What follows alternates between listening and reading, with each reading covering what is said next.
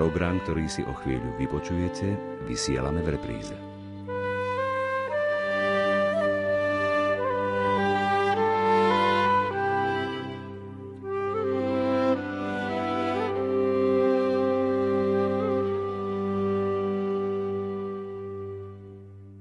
Manželstvo to je téma, ktorou sa zaoberajú nielen psychológovia, sociológovia, právnici a častokrát aj sudcovia, či rôzne inštitúcie, ako aj spoločenské či cirkevné organizácie. Je to téma, ktorá rezonovala počas celých dejín a dá sa povedať od momentu, kedy Boh stvoril muža a ženu. Manželstvom sa zaoberá aj starý zákon svätého písma ale aj nový zákon. A o manželstve budeme hovoriť s monsignorom Marianom Gavendom aj v dnešnej relácii v sile slova, ktoré vás teraz pozýva počúvať Anna Brilová.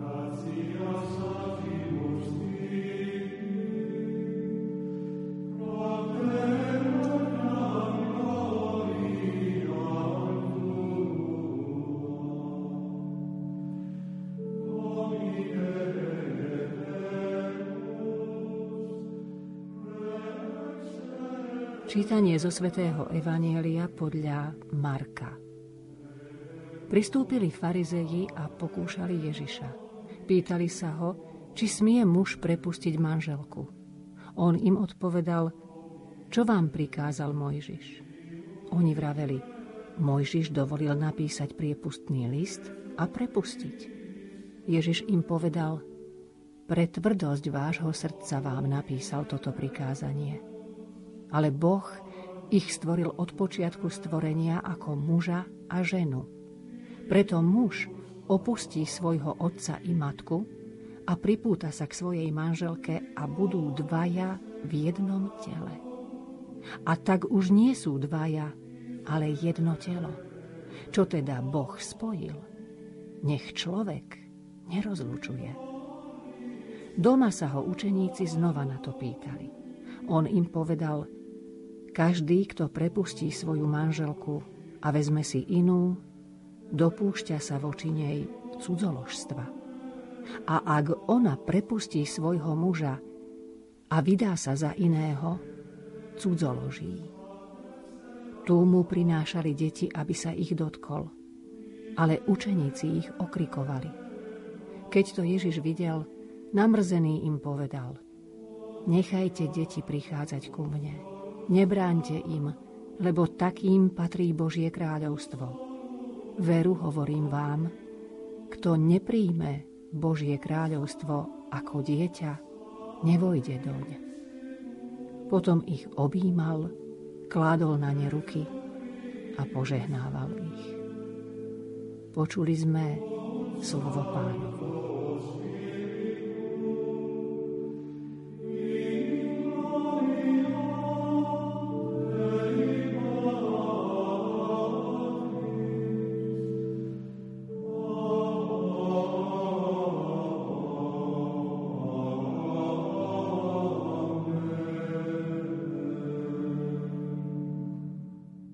Evangelium, ktoré sme si vypočuli, je o manželstve. Čo znamená manželstvo pred Bohom, alebo lepšie povedané z Božieho pohľadu?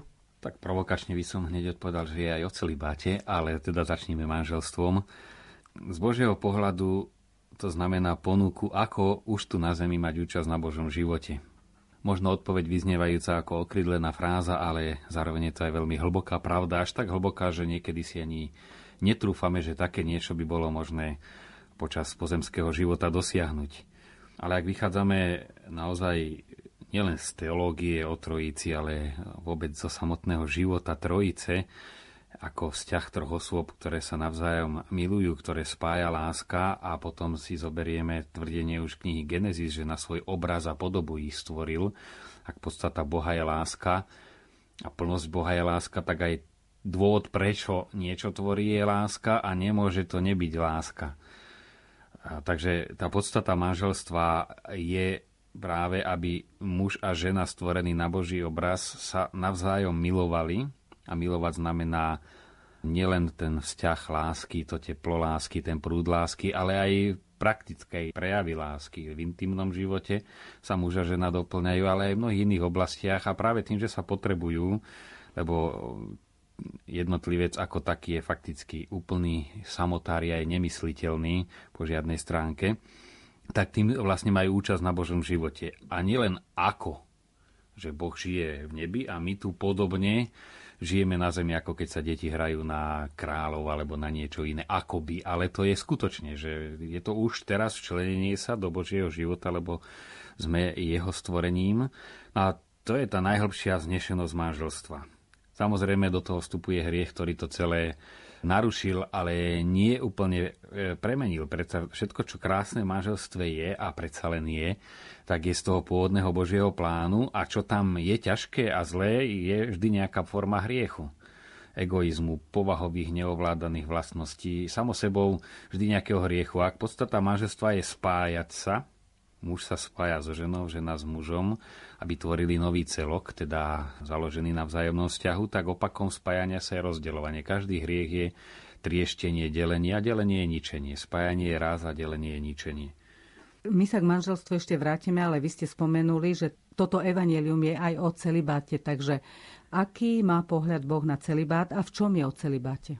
No, o celibáte je v tom, že celibát nie je opak manželstva ani alternatíva, ale v podstate by mal byť, ak je vôbec možný celibát, tak tým istým, teda účasťou na živote Boha, lebo rozhodnúť sa pre vzťah a rozhodnúť sa zostať sám, to by bol kontrast alebo protiklad, ale ani celý bát e, v podstate nie je rozhodnúť sa žiť sám.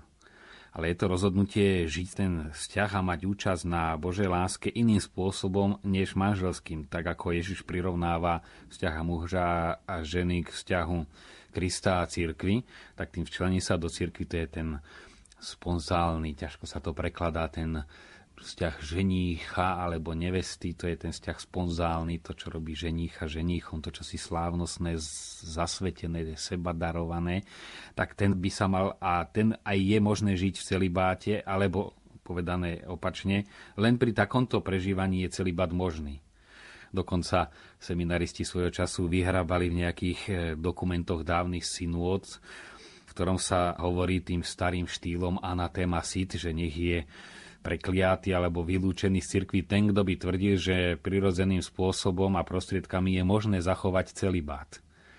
Prirodzene nie, je to proti prirodzenosti, ale je to nadprirodzené. To znamená, že nie je to proti prirodzenosti, ale je to nadprirodzené. Čiže čosi viac, ale tá istá podstata, to, čo by malo spájať a čo aj spája skutočný manželský vzťah, teda účasť na Bože láske, je aj celibát. Toľko k celibátu samozrejme dalo by sa aj oveľa viac, ale možno na ukončenie dobre je ukončiť slovami pána Ježiša, nie všetkým to bolo dané pochopiť. A povedal pán Ježiš, kto môže pochopiť, nech pochopí, teda tí, ktorých sa to týka, ktorí majú toto povolanie, No a možno by bolo dobre dodať, komu to nie je dané pochopiť, nech sa do toho nemieša. No lebo to je naozaj ťažko. Keď niekto má, je dané pochopiť manželstvo, je to jeho cesta a v tom vidí zmysel, tak ťažko sa žije, že by to jeho cesta nebola. A keď svojimi kritériami potom hodnotí toho, kto má iné povolanie, no tak samozrejme, že mu to nesedí a tie závery sú len pomílené. Hoci úprimne myslené neraz. Myslím, že na túto tému ešte budeme hovoriť, lebo je to veľmi zaujímavé. Mojžiš zmenil Boží zákon, ako sme sa dozvedeli v tomto evanieliu. Ježiš hovorí, že pre tvrdosť srdca Izraelitov. V čom bola ich tvrdosť? Že bol donútený meniť Božiu vôľu, pretože ak Boh mal s manželstvom iné plány, bol to zásah do Božej vôle od Mojžiša. Čo by sa stalo, keby Mojžiš nepovolil tento zákon? Tak tu treba na to pozrieť z opačného konca, teda na tom, že muž patrí žena, žena k mužovi ako pôvodný boží zámer, ten zostáva, ten Mojžiš ani nemohol zmeniť, lebo to by musel zmeniť konfiguráciu človeka ako takého. Mojžiš len dovolil napísať priepustný list, totiž my sa musíme vžiť do situácie, v ktorej Mojžiš žil, že vtedy si skôr ani nie, že muž kupoval ženu, ale otec kupoval pre syna manželku od jej otca. A tam hrozilo, že tá manželka ozaj sa stane majetkom to bol kontrakt skôr obchodný, než ten hlboký vzťah, čo je podstatou manželstva aj v Božích očiach. A tam sa stávala žena iba predmetom, nástrojom, ktorý veľmi trpela preto, aby sa predišlo utrpeniu najmä žien v manželstve, tak dovolil napísať ten priepustný list, čo ešte neznamená, že by zmenil podstatu manželstva. Pre tvrdosť srdca ale hovorí Ježiš. No a to je, tá tvrdosť srdca znamená pre neschopnosť milovať. Totiž, kto má tvrdé srdce, nie je možné, aby žil v manželstve. A tí, ktorí mali tvrdé srdce, že naozaj brali manželstvo len ako obchodný kontrakt, a to napokon nebolo nebezpečie len v začias Mojžiša, je to aj teraz, tak eh, Mojžiš to chcel uľahčiť, teda odstrániť nadmierne utrpenie. No lenže to nie je ideálom nechať ľudí v zatvrdlivom srdci a radšej nech odíde, lebo ideálom je tvoriť manželstvo. A preto aj Ježiš hovorí, ale, to jeho ale, ktoré povedal viackrát, tým mesiánským, syn človeka je pánom aj nad sobotou, to svoje ale, ale ja vám hovorím, oko za oko, zub za zub, ale ja vám hovorím, milovať budeš. Takisto aj v tomto prípade naozaj prinavracia veci do toho pôvodného stavu. Totiž na to Mesiaš prišiel na svet, aby napravil, čo hriech pokazil. A teda aj v oblasti manželstva, aby to zatvrdlivé srdce sa zmenilo na srdce z mesa, ako hovorí už Izaiáš, a bolo schopné znova milovať a v manželstve, aby bolo schopné vytvárať manželský vzťah. Preto muž opustí svojho oca i matku a pripúta sa k svojej manželke a budú dvaja v jednom tele. Skúsme sa sústrediť práve na tie posledné slova. Budú dvaja v jednom tele. Čo to znamená? Jednak tu opustiť my, alebo biblisti vidia náznak ešte pozostatkov matriarchátu, keď e, hlavou aj rodiny alebo rodinou vládla skôr matka a preto aj muž odchádza za ženou do rodiny jej matky, čo sa e, aj kultúrne menilo, ale v podstate je, že zanechá to svoje prostredie a prilne, aby vytvorili nový celok. To telo sa tu myslí, ako je povedané aj biblicky, nie len fyzickú zložku človeka, ale vytvoria nový celok, novú bytosť, kde ale samozrejme každý zostáva sám sebou a to, čo ich spája, ten vzťah z nich tvorí novú bytosť. Tak ako naozaj veľmi výstižný obraz sú práve prstene, ktoré sa dávajú na svadobné oznámenie kde prechádza jeden prsten cez druhý. To znamená, že každý zostáva sám sebou, ale tvoria nový celok a ten je možné rozdeliť len vtedy, keď sa aspoň jeden z nich zničí, naruší. Ale v tom novom celku zostávajú sebou a pritom tvoria aj nový celok.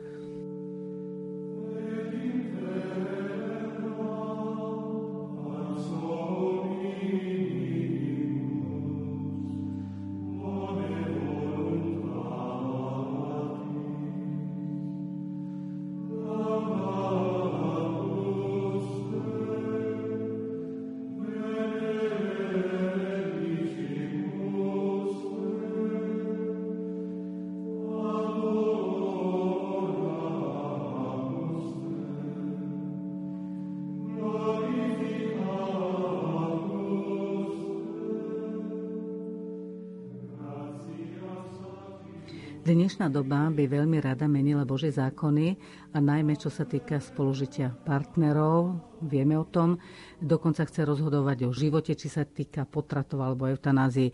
Nie je teraz pápež v pozícii Mojžiša pre nekompromisný postoj, či už tohto pápeža alebo minulého pápeža. Nemohli by aj pápeži zachovať sa dnes ako Mojžiš a prečo to tak neurobia? Celkové my vidíme aj cez starý zákon určitú tzv. pedagogiku spásy, teda že Boh vychováva postupne svoj ľud, tak ako ja neviem, v umeleckej škole ten talent sa postupne formuje a nečakajú od začiatočníka výkon už nejakého štvrtáka, takisto aj tú neotesanosť toho izraelského národa Boh formuje postupne a tie nároky sa stupňujú. Treba to vnímať aj v rámci tohto vývoja určitého. Najmä vidíme ten vývoj už oko za oko, zub za zub, keď za jedno oko sa teda vypichli obidve a za jeden zub všetky, tá krvná pomsta a tak ďalej. Čiže tu už bol veľký krok dopredu nastoliť spravodlivosť. No, ale to nie je cieľ. Ježiš ide ešte ďalej a ponad spravodlivosť kladie lásku. Takisto aj v tomto prípade pápež nie je nástupca Mojžiša, ale je vikár Ježiša Krista. Čiže nemôžeme povedať, tak keď Mojžiš mohol vtedy, tak pápež by mohol dnes pápež musí povedať, ale ja vám hovorím, lebo mene Krista na počiatku to tak nebolo. A presne pápeži to takto hovoria, ale na počiatku to tak nebolo. A to je ich skutočná služba. A nielen v zmysle niekedy je služba lásky byť aj nepríjemným, ale skôr e, pápeži vyznievajú ako nepríjemní, najmä preto, že sú nepochopení. Má to viacero dôvodov. Jeden je napríklad ten, že neraz hovoria uprostred e, spoločenstva veriacich, kde už sa predpokladajú určité základné vedovosti, tak ako na, ja neviem, vedeckom kongrese z astronómie, keď tam má niekto prednášku, tak predpokladá, že už podstatné veci tí prítomní vedia a ide ďalej. Takisto aj napríklad na audienciách, kde pápež predkladá nauku cirkvi, no tak nevysvetľuje elementárne veci. To už sa predpokladá, že tí zúčastnení ich vedia. No ale veľmi často sa stáva, že ich nevedia. A potom sa vytrhne z kontextu len nejaká požiadavka a tá naozaj vyznieva neraz absurdne. Ja si to uvedomujem aj keď mám náuku so snúbencami, ktorí už vôbec z praxe náboženského života nevedia skoro nič. Nevedia ideál lásky, prostriedky, ktoré človeku pomáhajú zbavovať sa egoizmu. A keď sa len potom povie, musíte takto a takto žiť, lebo Boh to prikázal, No ja sa vidím, že pozerajú na mňa, ako keby som naozaj spadol z oblakov a čakám od nich niečo, čo je absolútne nemožné. A ja ich chápem. No ale tu práve je tá dilema potom, že skutočne v mnohých krajinách sa aj vracajú k tomu začať od začiatku, lebo keď sa potom len to manželstvo formálne uzavrie, no a nech nie je tam tá hĺbšia príprava, tak e, tie požiadavky hlbokého manželského zväzku, ktorý je založený na vzťahu lásky, Napokon je to aj kontrakt, iste aj cirkevný sobáš má aj civilnoprávne dôsledky. Každý. Práve pred nahrávaním som bol na matrike zaniesť civilnú matriku pred pár minútami. Čiže je aj tento aspekt, ale to je len vonkajšie vyjadrenie toho, čo je hlboko vnútorné. No a keď to zostane len kontrakt, tak je to obchod, ale nie je to manželstvo a obchodná zmluva sa dá kedykoľvek vypovedať. Vždy to má aj nejaké následky, v prípade manželstva vždy to má trpké následky ale e, to podstatné tam neraz ani nebolo. No ale ak církev chce k tomuto ideálu aspoň priblížiť, aj církev je realistická, že nie sme anieli, ale sme ľudia, ale predsa len predložiť určitý ideál a on je možný. My máme dôkazy, že naozaj tá láska vzájomná je možná a že to odpustenie je jediná cesta, aj keď aj v tej najkrajšej rodine to zaškrípe. Ale Keby sme povedali, je to normálne a teda sa hádajme, lebo je to normálne, buďme neverní, lebo je to normálne, ako sa to dnes hovorí, majme nezakorenené, rozbité deti, lebo je to normálne. To sa vyčíta cirkvi, že toto neakceptuje. Ak by sme to takto polopate povedali, obyčajne sa to hovorí zakryto všelijako. A myslím, že keď po pár rokoch niekto bude čítať naše časopisy súčasné alebo aj denníky niektoré, ako sa reaguje na církev, tak sa bude chytať za hlavu. Ja veľmi rád čítam e, noviny, keď nájdem niekde na povale z 50. rokov, ako tam slubovali v tom ošiale komunizmu, čo všetko bude raj na zemi, čo všetko bude možné už o niekoľko rokov, ako budú z Moskvy riadiť aj počasie, aj slnko, aj všetko. No človek sa zasmeje, a že keď niekto zaprotirečí, že ho trestali na 15 rokov väzenia, no budú, onedlho verím, že sa budú chytať za hlavu, ako niekto sa mohol smiať pápežovi a nechápať ho, keď hovoril tak jasné veci. No žiaľ, tá určitá zaklapkovanosť funguje a, a pôsobí. Poďme k problémom dnešných ľudí. Mnohí z nevedomosti v totalitnom režime, ktorý ste pred chvíľočkou spomínali, sa dostali do situácie, že rozvedení a znovu zosobášení s inými partnermi majú obmedzenia v cirkvi, teda konkrétne nemôžu chodiť k sviatostiam, alebo napríklad prípad, že muž si z nejakej roztopaše nájde inú partnerku a ona bez svojho zavinenia, možno mladá, dostáva sa do situácie, že nemôže nadviazať partnerský vzťah lebo by nemohla prijímať sviatosti. Nemôže tu církev urobiť nejaké ústupky, ako to urobil Mojžiš? Zaujímavé, že práve ten pancer kardinál, ako sa hovorilo o súčasnom pápežovi, keď bol prefektom kongregácie pre náuku viery, hoci ani vtedy nebol. Niektorí hovoria, že sa zmení, že vtedy bol tvrdý a teraz už ako pápež je e, taký mekší, ľudskejší. Vôbec to nie je pravda, on bol vždy taký, ale zas zastával pravdy viery a veľmi často aj v jeho prejavoch dokonca, čo ma zaujalo, že aj pri duchovných cvičeniach, ktoré dával ako kardinál pápežovi, Janovi Pavlovi II. a rímskej kúrii, dosť sa rozhovoril na túto tému a z toho, čo hovorí, vidieť, že má nielen porozumenie, ale ako by bol skoro na strane týchto znovu rozvedených, že církev naozaj je ich veľa, je to nový jav a sú to tiež synovia cery cirkvi, sú údmi mystického tela, akokoľvek sú pokrstenia tým, Kristus žije v nich a trpí v nich, aj keď teda nemôžu plne účastniť to, ako keď nejaký konár stromu nemôže sa rozvíjať, tak trpí celý strom, takisto trpí Kristus v týchto svojich to je súčasť Krista, títo rozvedení a znovu zosobášení a on si to uvedomuje. No len tu je práve tá veľká dilema, že zase povedať všetko, teraz je doba iná, ľudia nie sú schopní vytvárať trvalejšie zväzky, tak povolme rozvod. No to ako bola Hilelová škola za Ježišových čias. Hilel hovorí, že priepustný list je možné napísať aj keď e, žene prihorí nejaké jedlo pri pečení, pri varení. No tak e, to by bol celý svet rozvedený. Lebo aj v tom najideálnejšom vzťahu je to niekedy na rozvod. Ale pápež hovorí, áno, z jednej strany my musíme tú váhu toho zväzku držať, ale zároveň aj hovorí, ale pre tých, ktorí nemôžu priamo pristupovať a mať plnú účasť na sviatosnom živote, jednak pozbudzia to opakovanie aj v inštrukciách, ktoré vydal ešte ako kardinál, a je to postoj teda nielen jeho, ale postoj celej cirkvi, mať účasť na živote cirkvi, teda na živote farnosti, vyzýva aj tých ostatných, aby týchto ľudí prijímali plne do svojho spoločenstva.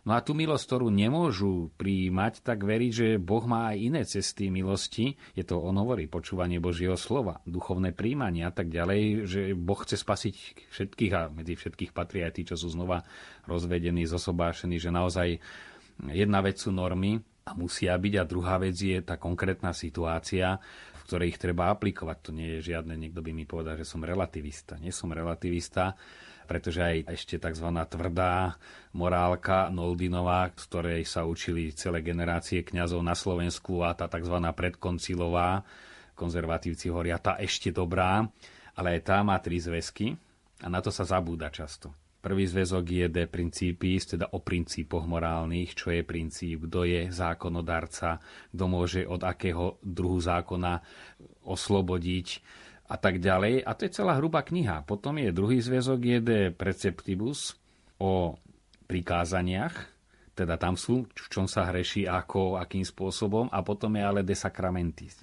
To bolo, sa učili sviatosti v rámci morálky. Čiže to je to, čo dáva silu žiť tie prikázania. No a keď sa vytrhnú sviatosti a princípy a zostane zoznam príkazov a zákazov, no tak samozrejme taká morálka je nemožná. No ale my ju musíme vnímať v rámci celku, že naozaj aj manželská vernosť, aj odpustenie, aj všetko, čo je spojené ako ťažké s manželstvom, je možné vďaka sviatostiam. Takže tu len to je treba príjmať v rámci celku. Vy ste hovorili o duchovnom príjmaní. Môžeme to trošku konkretizovať, čiže nemôžu priamo príjmať, ale môžu ako duchovne príjmať? No duchovné príjmanie je, že či už počas Svetej Omše, alebo niekedy aj na diálku za tí, ktorí aj pre inú príčinu, pracovnú alebo inú sa nemôžu dostať, nemôžu ísť na svetú omšu, tak vnútorne sa spojiť a zjednotiť s Ježišom Kristom. Isté, najplnšie k nám prichádza v Eucharistii aj tým príjmaním hostie, ale predsa to nie je jediná cesta. Že si, pane, naplň ma, prenikni ma, dávam sa ti plne k dispozícii. To je to duchovné príjmanie. Ja si pamätám, ako mi to pomáhalo na vojne, kde v prvom roku bolo veľmi ťažké dostať vychádzku, už vôbec nie v nedelu, keď by sa dalo ísť do kostola. No ale kostol bol nedaleko a počuli sme práve na tom nástupišti nepríjemnom občas zazvoní z kostola. To bola výzva, tak sa preniesť ponad tie kasárne a priestor pre to duchovné príjmanie a práve v tej drsnosti, hrubosti jedna kasárne tých mojich spoluvojakov som to vnímal ako ozaj kus neba, že sa človek preniesie a nechá sa tým duchovným príjmaním, vedomí si tam kúsok nejakých 500 metrov vzdušne je svetostánok a proste nechať sa ním naplniť, tak to sa dá aj v týchto stavoch. A je to potrebné. Potom ale, čo by som raz zdôraznil, že je relatívne veľa prípadov, kde to riešenie je. Je pravdou, že za socializmu sa to veľmi nevysvetľovalo a pravili ako jediné východisko civilný rozvod, No ale dá sa to aj tak riešiť potom, že ten civilný rozvod, ktorý už sa nedá stiahnuť naspäť, sa cirkevne e, zadefinuje ako odluka, teda že ho vníma ako odlúčenosť iba. Tá, Čiže nie zrušenie manželstva, nie zrušenie, no ale, samozrejme často po tom rozvode nastal nový vzťah a prišli ďalšie deti, prišla nová rodina a tam skutočne je veľmi ťažké vrátiť sa k tomu prvému partnerovi, ktorý je aj podľa cirkvi platný, keď niekedy žije už úplne inej rodine, je to takmer vylúčené, no tak tu musí sa ponúkať východisko a to je naozaj len v tom vnútornom príjmaní, ale hľadať aj, či skutočne nejde len o odluku, či sa tu nedá vytvoriť, nedajú sa vytvoriť podmienky na skutočné príjmanie sviatosti, konzultovať to s kňazom, lebo ešte medzi ľuďmi je rozšírené veľa nevedomostí. Na chvíľu vás preruším, otec Marian. Pozrime sa ešte na manželstva, ktoré sú uzavrené len civilne a sú prvé, teda nie po rozvode a myslia si, že už s tým nemôžu nič robiť. Býval som dosť rokov v riadnej bytovke 12 poschodovej, to znamená aspoň 48 rodín len v našom vchode a len tými rozhovormi vo výťahu a pri schodoch e, za tú chvíľu som sa dozvedel, koľkých prípadoch si len mysleli, že to je neriešiteľné a stačilo skutočne trochu dobrej vôle, aby ten partner, ktorý nemá blízko ku kostolu, súhlasil a buď sanácia sa dala spraviť. To nebola žiadna prekážka, bol to prvý vzťah, nie sviatosný, len civilný a celé roky žili v civilnom manželstve, len preto, že si mysleli, nedá sa nič robiť, veď sme sa sobášili iba civilne. A dá sa robiť, stačia dvaja svetkovia, a uzavrieť eh, k civilnému manželstvu ešte aj dať mu sviatosnú formu. A pritom tá druhá stránka, tá veriaca, môže spokojne chodiť k sviatostiam a nič, nič tam naozaj nie je žiaden problém. Poďme sa pozrieť, ako sa dá aplikovať toto evanielium do toho bežného života. Čo by sme si z neho mohli vziať? Tak je všeobecne známe, že e, najohrozenejšia v súčasnej dobe je civilizácia práve preto, že je ohrozená rodina ohrozená každá rodina už štýlom života, že tie väzby slabnú. Potom rodina ako inštitúcia, že sa vôbec pochybňuje jej význam a tým pádom je ohrozená budúcnosť. Každý, aj neveriaci, keď je trošku nepredpojatý, vidí, čo spôsobujú nestále rodiny, naozaj ako tým trpia aj samotní partneri, najmä matka, ktorá zostane s deťmi tam treba mať veľa porozumenia. Jedna vec je ideál, ale život naozaj je pestrý, ale ten ideál treba tak či tak snažiť sa obhajovať a dosahovať. Tu zrezignovať, že toto je teraz životný štýl, by bola úplná prehra. Naopak, kresťania sú teraz vyzvaní a chcú vôbec robiť niečo dobré pre budúcnosť aj cirkvi, aj spoločnosti, akýmkoľvek spôsobom pomáhať, napomáhať pevnú rodinu. To znamená aj zaujať postoj Veď tých debát zamestnaní je toľké hodiny často. A sú to témy vlastne o vzťahoch, o partnerských, o onakých. Samozrejme, tí ľudia nepríjmu moralizovanie, ale vedieť tak presvedčivo poukázať aj na to krásne v dobrom rodinnom vzťahu, alebo aj na to, že naozaj to odpustenie je riešenie, aj keď je ťažké, že tým zdanlivo únikom sa to len vo väčšine prípadov nabaluje a množí. Veď to vidíme, že okrem toho sa tá schopnosť vytvárať vzťah čoraz viacej zmenšuje po každej stránke. Tá promiskuita to nie je len nejaké, nejaká nemorálnosť, ktorú tí moralisti kritizujú, ale ten človek, a hlavne mladý človek, ktorý do plitkých vzťahov vstupuje, sa stáva neschopný lásky neschopný zamilovať, neschopný prežiť lásku ako niečo krásne. Aj ten samotný sex sa zužuje len na niečo mechanické a nie na prežitie čohosi hĺbšieho cez aj vyjadrenie telesné. No takže nie moralizujúc, ale poukazovaním, ako ten ideál rodiny, ako to bolo na počiatku, je to najkrajšie, čo môže byť. No a na to má každý príležitosť a je to ozaj apoštolská výzva sami si ujasňovať, rozmýšľať nad tým, prečo to tak Boh chcel, čo je všetko v, tej rodinnosti a vedieť o tom hovoriť a nebáť sa o tom hovoriť. Tí, ktorí žijú e, rôznym spôsobom života, neboja sa hovoriť o všetkých svojich vývrtkách a postupne navodzovať atmosféru, ako by to bolo normálne. Prečo práve ten, kto sa snaží žiť normálnym e, rodinným životom už má akoby komplex menej cennosti, ako by sa za čo si mal hambiť. To treba prekonávať, lebo tým pádom si to geto vytvárame sami, keď sa bojíme povedať, ale ja mám krajšiu skúsenosť, nie, no tolerujte ma, aj keď ja sa snažím ešte byť predpotopný a som verný svojej žene. Ako často sa už stáva. Čiže postupne, to čo aj pápež povedal veriacim v Čechách, tá láska má byť silou, teda nie arogancia, láska a nebáť sa že my sme čím si len trpenou menšinou. My sme menšina, ktorá práve že má schopnosť prekvasiť celú spoločnosť. A práve tá menšina je rozhodujúca, nie je väčšina v takýchto prípadoch. Ďakujem mocovi Marianovi Gavendovi za jeho rozobratie Evanielia dnes na tému manželstva. Je to naozaj široká téma a my sme sa mohli dotknúť len niektorých jej aspektov. Za pozornosť vám ďakuje a požehnaný týždeň vám želá Anna Brilová.